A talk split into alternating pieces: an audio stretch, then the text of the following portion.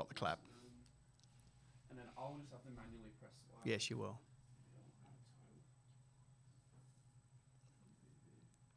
Fourteen. Lessons from a prostitute. What is the face of it? Your thumbnail looks so funny. I didn't see it. Did you see Jake's? No. You look in general after this. That. Oh, this. That looks like a talk show host. And Yeah. Welcome to Jimmy Fallon Live. I feel like I've got sunglasses in my shirt.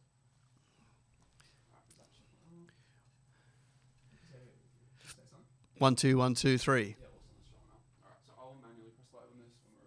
Mm-hmm. Coming to you live from the Kingdom Business Global headquarters. Two, two. Do I want to be able to hear me in here? Live?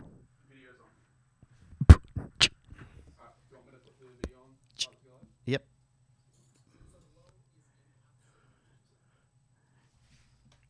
Oh, can't look at the can't look at the comments on my phone.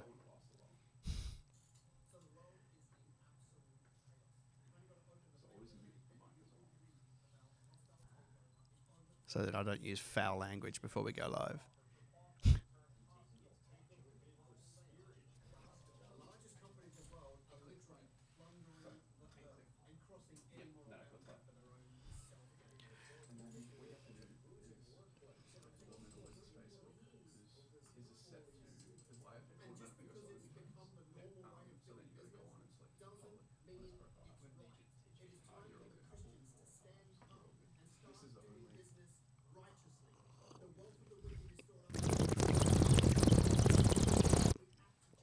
Just ripping a big bong.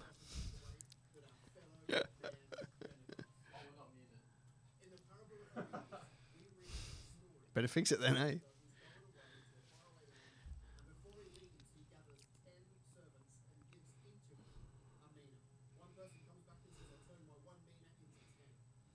Whoever did that video, follow him free. You have a good guy.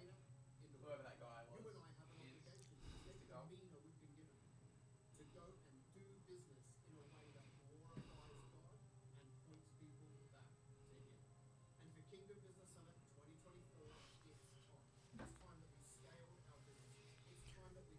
Caden, can you let Jordan Harrison know once I start that I might be like 15 minutes late for our call? Thanks. Dominion. Yeah, so normally I'll just go to the profile and it'll be there. Just go edit post.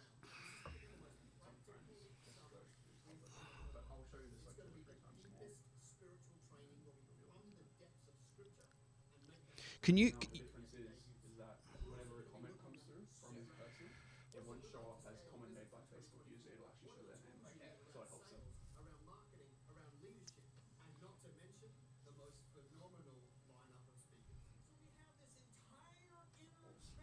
JB. He's only on live stream. Yeah.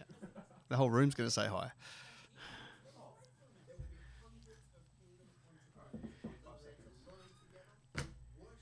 Don't forget to go live on IG.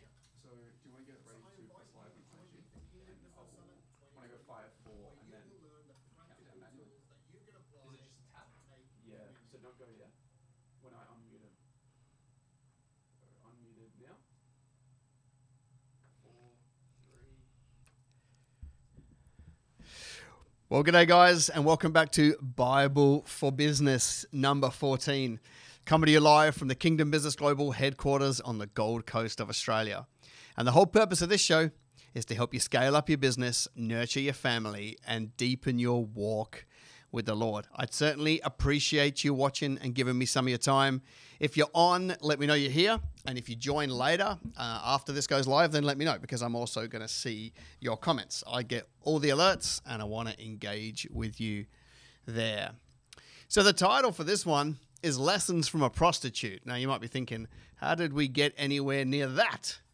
Uh, well, there's some wonderful lessons in this story in the scripture we're about to go through, and it's one of the few stories that appears in all four of the Gospels.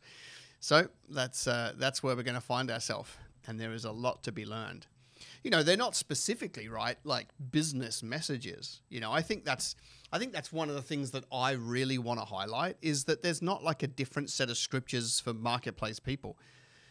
And there's almost been that undertone that you know we we approach things differently. It's like no, the, the, the, scriptures are the scriptures, no matter where you find yourself, right? So this word of God has got to get stuffed down inside of you, and then you take that to the marketplace, or you take it into government, right? Or if you're a teacher, you take it to your teaching, or if you're a you know home, if you're a, a, a home parent, like raising kids, then you take it to to that. So I just want you to know that, like just because it doesn't highlight the marketplace necessarily in the scripture, there are wonderful lessons that we need to take from scripture and we just go and manifest them to use a crazy word manifest them in the marketplace because that's where we're called right? So all of scripture is really really really really valuable for the kingdom entrepreneur is what i'm trying to say. So i'm going to actually read i'm going to read all four accounts across the gospels and then i'm going to pick some stuff up uh, for those of you who are on Instagram Live, good day. Uh, it's the first time we've gone Instagram Live, and um, I appreciate you just just checking in with me. I appreciate it heaps, um, and uh, and we'll just continually do more of this. The software that we use doesn't technically stream to IG, so we actually have two cameras. So uh, I will I'll do my best to engage with both of you. All right, let's look at let's look at these stories. All right. We'll just go in order. So the first time that we find this story is in Matthew 26 6. Matthew 26 6. I'm just going to read them all and then I'm going to pull out some notes. It goes like this While Jesus was in Bethany, in the home of Simon the leper, a woman came in with an alabaster jar of very expensive perfume, which she poured on his head as he was reclining at the table. When the disciples saw this, they were indignant. This is the disciples who are indignant. Why this waste? They asked. This perfume could have been sold at a high price and the money given to the poor. Aware of this, Jesus said to them, Why are you bothering this woman? What she's done is a beautiful thing to me. the poor you will always have with you, but you will not always have me. When she poured this perfume on my body, she did it to prepare me for burial. Truly, I tell you, wherever the gospel is preached throughout the world, what she has done will also be told in memory of her. So much so that the Holy Spirit made sure that this account made it in every single one of the Gospels. All right. So obviously, this this, this event that took place meant an awful lot to Jesus. Right. So that's that's Matthew. If we go over to Mark, Mark 14, um, we'll, we'll start at Mark 14 at the start just to give it the context. It says, Now the Passover of the festival of unleavened bread were only two days away, and the chief priests and the teachers of the law were scheming to arrest Jesus secretly and kill him. All right. But not during the festival, they said, or the people may riot. So they're like, we want to kind of kill this guy, but we don't want to cause a riot, so we should just wait. Like, talk about being double minded in all their ways while he was in Bethany, reclining at the table. So, so that, that that's made its way into two of the Gospels, reclining at the table, right? While he was in Bethany, reclining at the table of the home of Simon the leper, a woman came with an alabaster jar of very expensive perfume made of pure nard. She broke the jar and poured the perfume on his head. Some of those present were saying indignantly to one another, Why this waste of perfume? It could have been sold for more than a year's wages and the money given to the poor. And they rebuked her harshly. Leave her alone, Jesus says. Why are you bothering her? She's done a beautiful thing for me. The poor you'll always have with you. You can always help them anytime you want, but you will not always have me. She did what she could. She poured perfume on my body beforehand to prepare for my burial. Truly, I tell you, wherever the gospel is preached throughout the world, what she has done will also be told in memory of her. Then Judas Iscariot, one of the twelve, went to the chief priests to betray Jesus to them. They were delighted to hear this and promised to give him money. So he watched for an opportunity to hand him over. Luke 7:36. We read it again. When one of the Pharisees invited Jesus to have dinner with him, he went to the tab- to the Pharisee's house, reclined at the table. A woman in that town who lived a sinful life learned that Jesus was eating at the Pharisee's house. So, if you look at it so far, it's like one of those jokes, right? You've got it's like a rabbi, a leper, and a prostitute walk into a bar, right? That's the setting that we currently have sitting around this table. Um, so she learns that he is he's at the house, and uh, and so Jesus was eating at Pharisees. So she came there with an alabaster jar of perfume. As she stood behind him at his feet weeping, she began to wet his feet with her tears. Then she wiped them with her hair, kissed them, and poured perfume on them. When the Pharisees who had invited him saw this, they said to he said to himself, if this man were a prophet, so this is the Pharisees, if this man were a prophet, he would know who was touching him and what kind of woman she is. You can imagine, right? Turning their nose up. That she is a sinner, right? And we read from earlier that this is a this is a prostitute. Jesus answers him, Simon, I have something to tell you. Tell me, teacher, he said.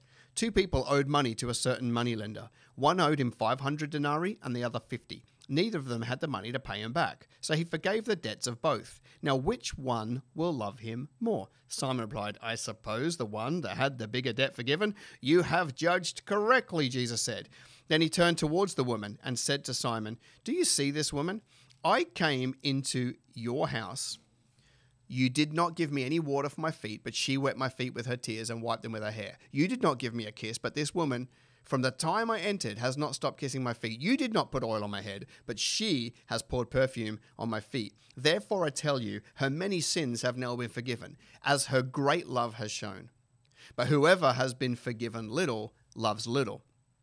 Then Jesus said to her, Your sins are forgiven. The other guests began to say amongst themselves, Who is this that even that he even forgives sins? Jesus said to the woman, Your faith has saved you. Go in peace. That's a beautiful account. And then as we flick over to John, we read one more time in John 12.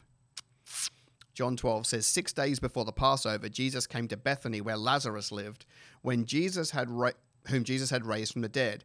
Here, a dinner was given in Jesus' honor. Martha served, while Lazarus was among those reclining at the table with him.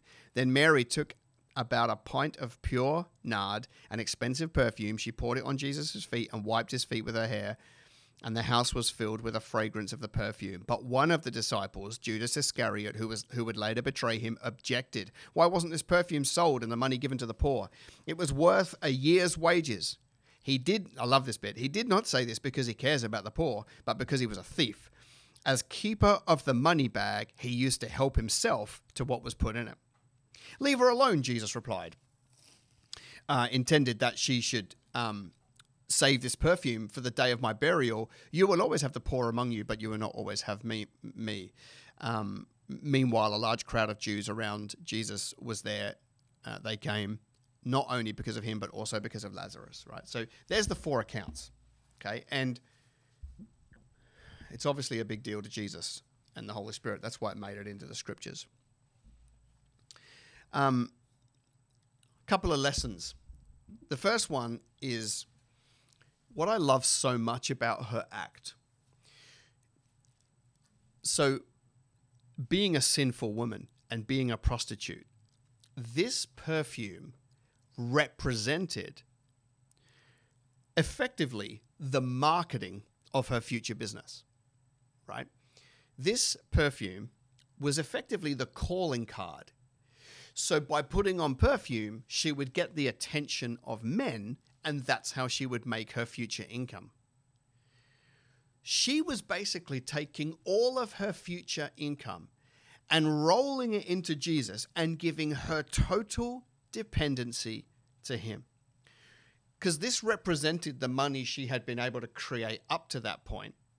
But by breaking it and pouring it out over Jesus, it became giving away the surety of her future because she now saw her future in Jesus instead of in the hands of other men.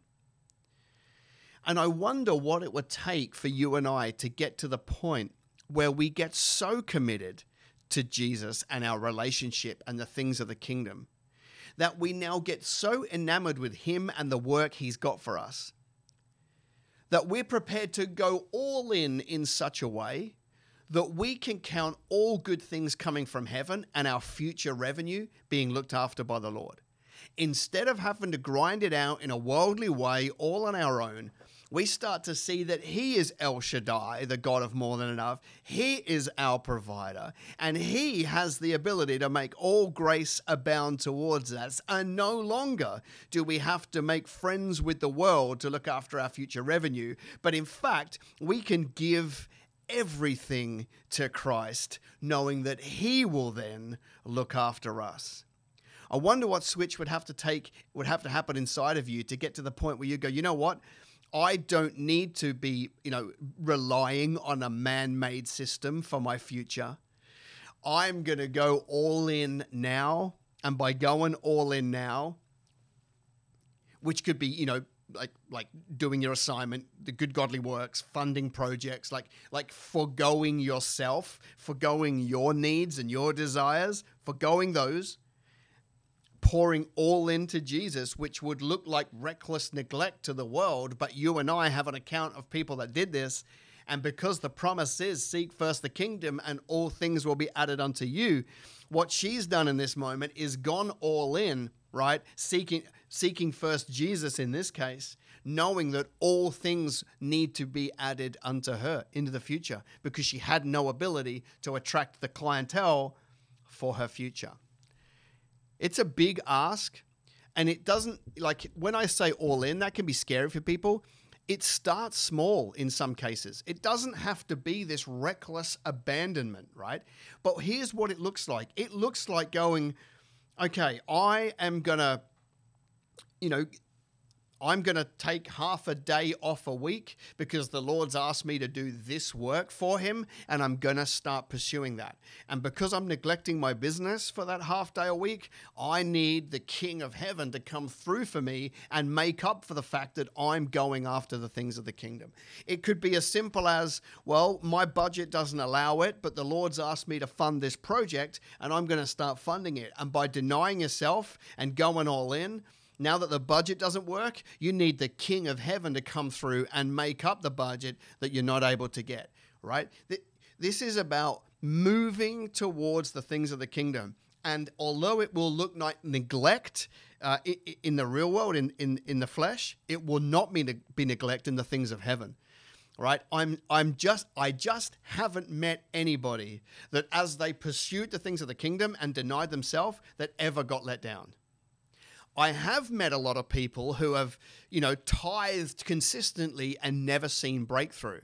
And the difference is is that you can run your own agenda your whole life, have your whole thing mapped out according to the world system and tithe and never get a breakthrough. But I'm suggesting, right, that I mean tithing's a great idea, just give money away, but I'm talking about actually laying the whole thing aside, putting it at Jesus' feet, going after the things that he's got for you and needing him to make up the difference. That's when you're going to start to see the breakthrough that you won't get just by giving a check every month you know, out of a system that you've managed to get a whole budget happening together, right? That's one of the frustrations I have when people say, I have faithfully tithed my whole life and I've never seen breakthrough. I'm like, because because there's not just like one checkbox to get breakthrough from heaven, right? It requires a life that is broken and poured out. And tithing will be part of that, and giving will be part of that, and money will be part of that. And so will, you know, using all of your talents and time.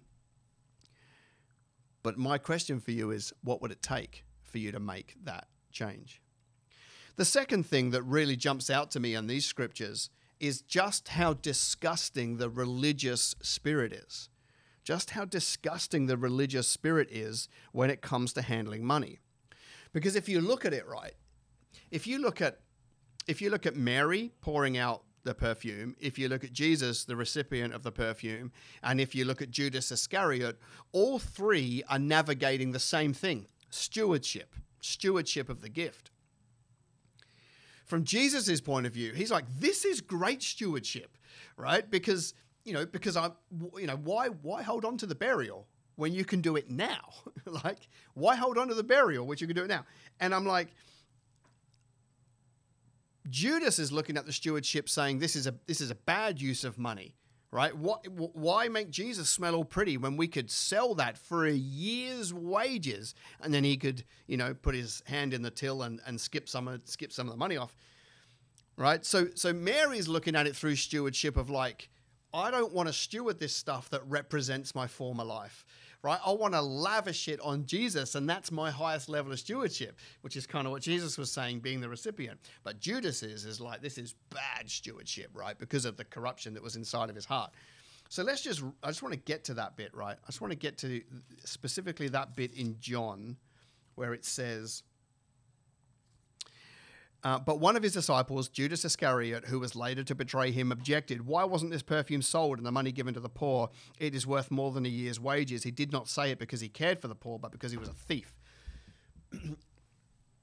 I mean, I still see that same religious, corrupt, like lacking spirit alive today on uh, you know across social media across posts and I just think, what? Why? Like, like, where does that stem from? I'll give an example, one that is very, very contentious. It's like when a preacher says that they're going to buy an aeroplane so that they can preach the gospel.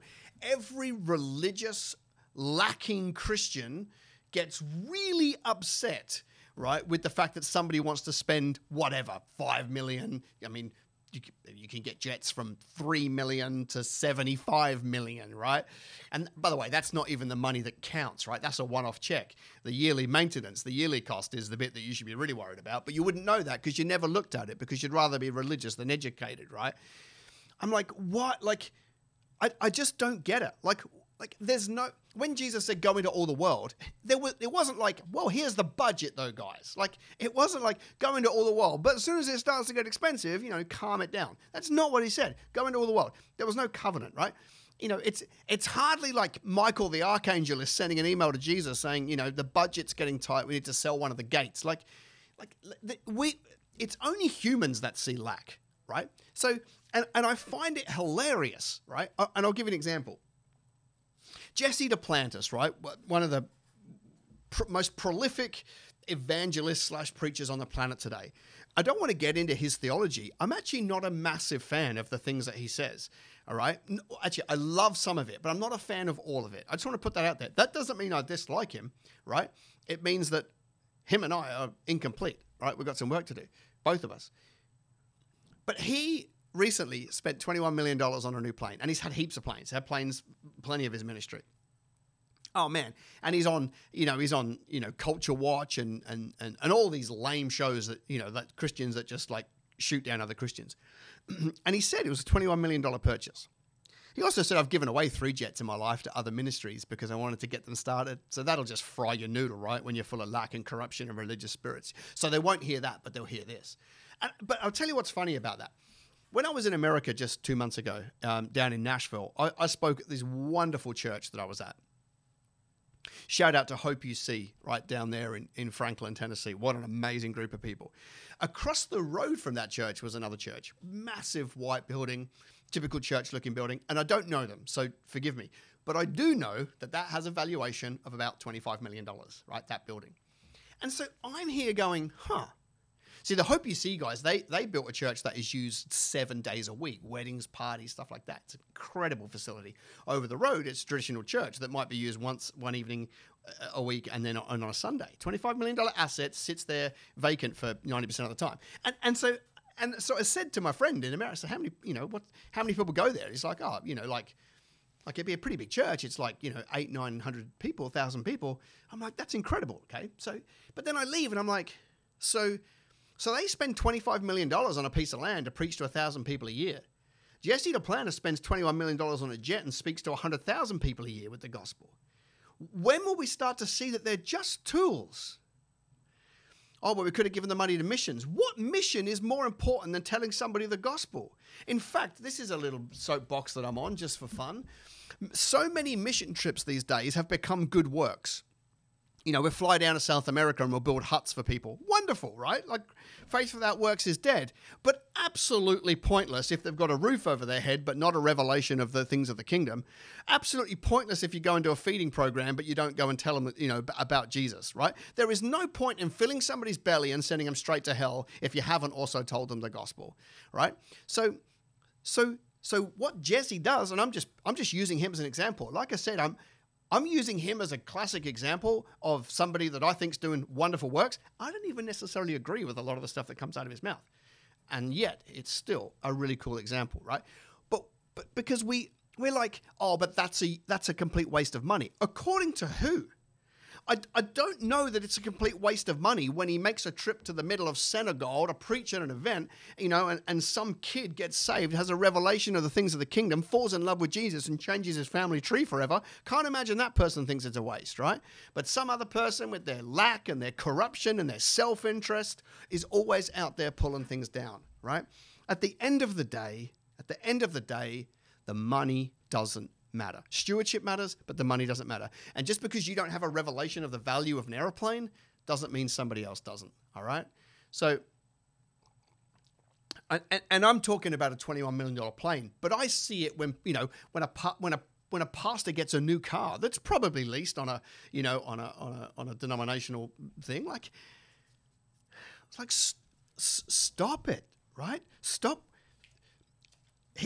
He's El Shaddai, more than enough, right? So don't take your little worldview, right, and start projecting that onto the advancement of the gospel, right? Just let people run their own race. And from your point of view, just champion them as they go, right? But that religious spirit has to be crucified. Here's another point that I want to take just out of that. Um, if I, I'll be able to find it in John, I'm sure. Yeah, so so John John twelve seven says, "Leave her alone." Jesus replied, "It was intended that she should save this perfume for the day of my burial." See, I, I wonder, and he's like, "But she has brought it forward, and that's a beautiful thing." You know, when it comes to offerings, see, we always want to put off the offering. We're always planning for a future day when we add to do an offering, and it's a mistake right? And and and you know, like because those people who are like, I'll spend thirty years building up an asset base and then I'll be able to give. Well, that's presuming that Jesus tarries, right? And and I don't know. I don't know if he's going to, right?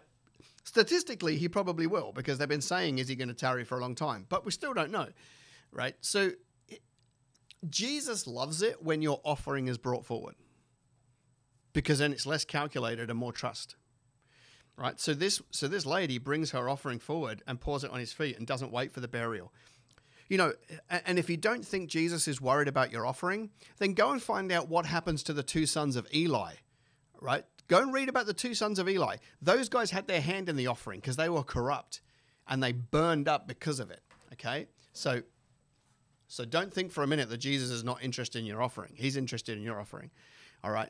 And and he's interested in, in how it looks. So I would say to you, for those of you who are entrepreneurial and you spent too much time playing with a compound interest calculator, who you think I'll just do it later and later and later and later because it's a big number, I would say to you, you've got to start bringing that offering forward and start pouring yourself out now. And don't wait. But here's the third lesson. Here's the third one that's really, really important for me. Um, let me see. Th- th- this one this is a biggie. So if we go back to Mark's account, right? Mark 14, 3 says, While he was in Bethany reclining at the table of the home of Simon the leper, a woman came with an alabaster jar of very expensive perfume made of pure nard. She broke the jar and poured the perfume on his head. Broke the jar and poured the perfume broke the jar, and poured the perfume. Broke the jar and poured the perfume. See, this is what you and I have to start to realize is that is a picture of our ideal life. You and I need to get to the point where we are broken and poured out. Broken and poured out. Broken and poured out. I'll give an example of what I mean. Um, let's look at the account in Matthew of the Last Supper, right? Catch this. Jesus answered. So, so just before this event has taken place, he has told, he's told his disciples that one's going to um, rip him off, betray him, and then Judas, Judas says, "Not me, right?" And he says, "Well, you said so." So you know, and and then he says in in um in twenty five, Jesus says, "You have said so." While they were eating, Jesus took the bread, and when he had given thanks, he broke it and gave it to his disciples, saying, "Take and eat. This is my body." Then he took the cup, and when he had given thanks, he gave it to them, saying, Drink from it, all you. This is my blood of the covenant, which is poured out for the many for the forgiveness of sins. I tell you, I will not drink from this fruit of the vine from now until the day when I drink it new and with you in my Father's kingdom. Broken and poured out. Broken and poured out. See, see, the alabaster jar was absolutely pointless. The offering was pointless by Mary until it was broken and poured out. The life of Jesus that was designed to redeem man, man back to the Father needed to be broken and poured out. And if you and I want to go for everything God's got for us, we, we're going to have to have a life that is broken and poured out. Broken and poured out. Broken meaning that, like, your heart starts to break for the things of the kingdom. There's going to have to be a breaking of your life because there has to be a stripping back of the world system. You've got to have a life that is broken because we have to get back to circumcision of the heart. Your life is going to have to be broken because your desires have to come second to the desires of God. And when you get broken and you go through periods that break you, the other side of that is you will have more fresh oil to pour out. And that's when you have your greatest impact. You cannot have your greatest impact in the kingdom of God when you want to keep everything neat and keep it orderly and keep it for yourself. That's unbroken. And friendship with the world is enmity with God. Enmity means a chasm so big you can never cross it. Our role as kingdom entrepreneurs is to invite the Lord in to say, Break my heart for what breaks yours, and then pour my life out as an offering for the things of this kingdom. And here's what I know if enough redeemed believers decided to live that way, so much of the decay that we have in society today would no longer be here because there would be so many radical believers who lived in such a way that they just embodied the things of the kingdom. And I don't believe in man made climate change, but I do believe that as I become more like Christ, the climate around me changes. It has to. The climate around me, the things of this world, have to start to bow their knee to the things of the kingdom as you and I walk in more and more authority. So our prayer needs to be break my heart for what breaks yours, Lord. And if we can get to that point and we mean it, and remember, God's not just going to come in and destroy your life, He's a good, good Father. But when you make that kind of prayer, there will be a stripping back of the world system to reveal inside of you a person that carries more light. And then as you pour your life out for the things of the kingdom, you will get a glimpse of what heaven's going to look like when you live in such a way. And that's got to be the prayer. It's got to be our prayer moving forward if if you want to have everything God's got for you, then that has to be our prayer. You know, ultimately, I firmly believe that the marketplace will be saved. The marketplace will be saved. But it's not going to be saved by just running big businesses and operating like them the marketplace will be saved because enough godly men and women decided to go into the marketplace, break their life open, pour out their life as an offering for the kingdom, and in doing so, see so many miracles and mighty works and so much supernatural that everybody around them is forced to make a decision who is this God that you serve? And you'll be able to stand before these people and say, Choose this day, because as for me and my household, I serve the Lord. And that's going to become such an impenetrable force through the marketplace that you will start to see people come to Christ, teams and companies that were corrupt decide to do business God's way. But it starts with you and I being broken and poured out.